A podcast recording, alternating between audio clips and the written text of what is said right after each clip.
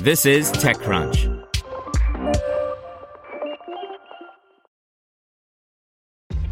This episode is brought to you by ShipStation.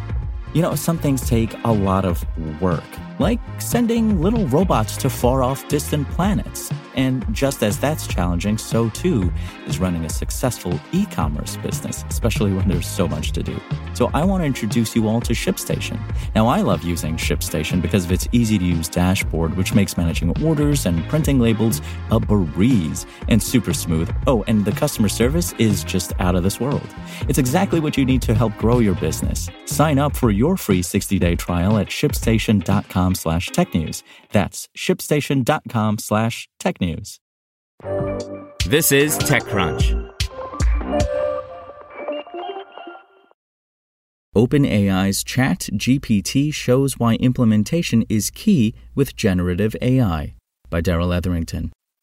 It's probably not a secret to those doing a lot of focused work in the space, but when it comes to generative AI, it's quickly becoming apparent that how a user interfaces with generative models and systems is at least as important as the underlying training and inference technology. The latest, and I think best example, comes via OpenAI's ChatGPT, which launched as a free research preview for anyone to try this week.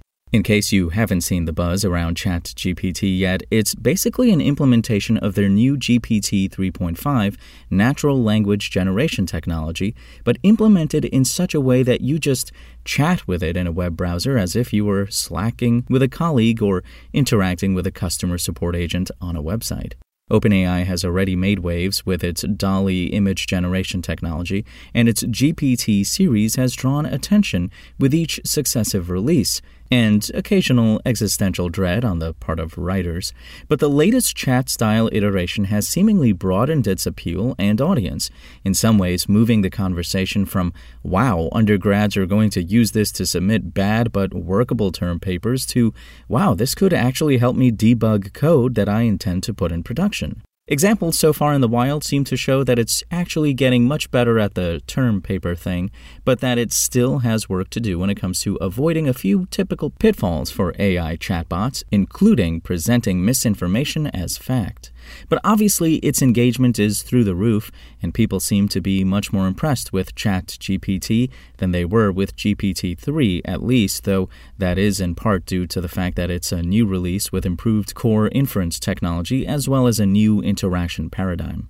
My own example of why I think this is so powerful is timely, if mundane. I asked ChatGPT to provide me with all the various Pokemon type strengths and weaknesses, and it delivered exactly what I always hope Google will every time I enter a Tera raid in the new Pokemon Scarlet game and have to try to remember what counters what.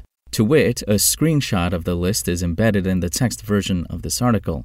Notice I wasn't at all fancy with my query. It's about as simple as I can get while still being clear about my request. And the result is exactly what I'm looking for, not a list of things that can probably help me find what I'm looking for if I'm willing to put in the time, which is what Google returns. A screenshot of Google's results are embedded in the text version of this article. The potential for something like OpenAI's ChatGPT to eventually supplant a search engine like Google isn't a new idea, but this delivery of OpenAI's underlying technology is the closest approximation yet to how that would actually work in a fully fleshed out system, and it should have Google scared. ChatGPT is also the best yet expression of something startups and entrepreneurs looking at the space should already know. The gold rush in generative AI will be driven by developing novel, defensible businesses built around how it shows up, less so than what's under the hood. Spoken Layer. Want to learn how you can make smarter decisions with your money? Well, I've got the podcast for you. I'm Sean Pyles, and I host NerdWallet's Smart Money Podcast. Our show features our team of nerds, personal finance experts in credit cards, banking, investing, and more.